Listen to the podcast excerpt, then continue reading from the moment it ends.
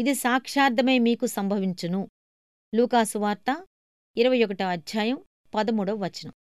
జీవితం ఏటవాలు బాట. ఎవరైనా పైన నిలబడి రమ్మని మనల్ని పిలుస్తూ ఉంటే సంతోషంగా చేతులూపుతూ ఉంటే బావుంటుంది. మనందరం ఎక్కిపోయేవాళ్ళమే మనం ఒకరికొకరు సహాయం చేసుకోవాలి. కొండలెక్కడమన్నది కష్టతరమైనదే కాని మహిమగలది శిఖరాన్ని చేరాలంటే శక్తి స్థిరమైన నడక అవసరం. ఎత్తుకు వెళుతున్న కొల్దీ దృష్టి విశాలమవుతూ ఉంటుంది. మనలో ఎవరికైనా ఏదైనా విలువైనది కనిపిస్తే వెనక ఉన్నవాడని పిలిచి చెప్తూ ఉండాలి.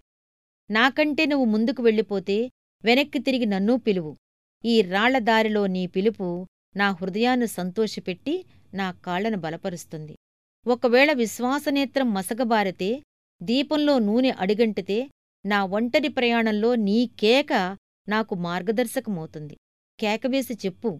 తుఫాను సమయాల్లో దేవుడు నీతో ఉన్న విషయం అరణ్య వృక్షాలు సమూలంగా కూలిపోతున్న వేళ నీకు తోడయ్యున్న విషయం ఆకాశాలు గర్జించి భూకంపం పర్వతాల్ని కదిలించిన వేళ ప్రశాంత వాతావరణంలోకి నిన్ను తీసుకుపోయిన విషయం. నేస్తం వెనక్కి తిరిగి కేకవేసి చెప్పు.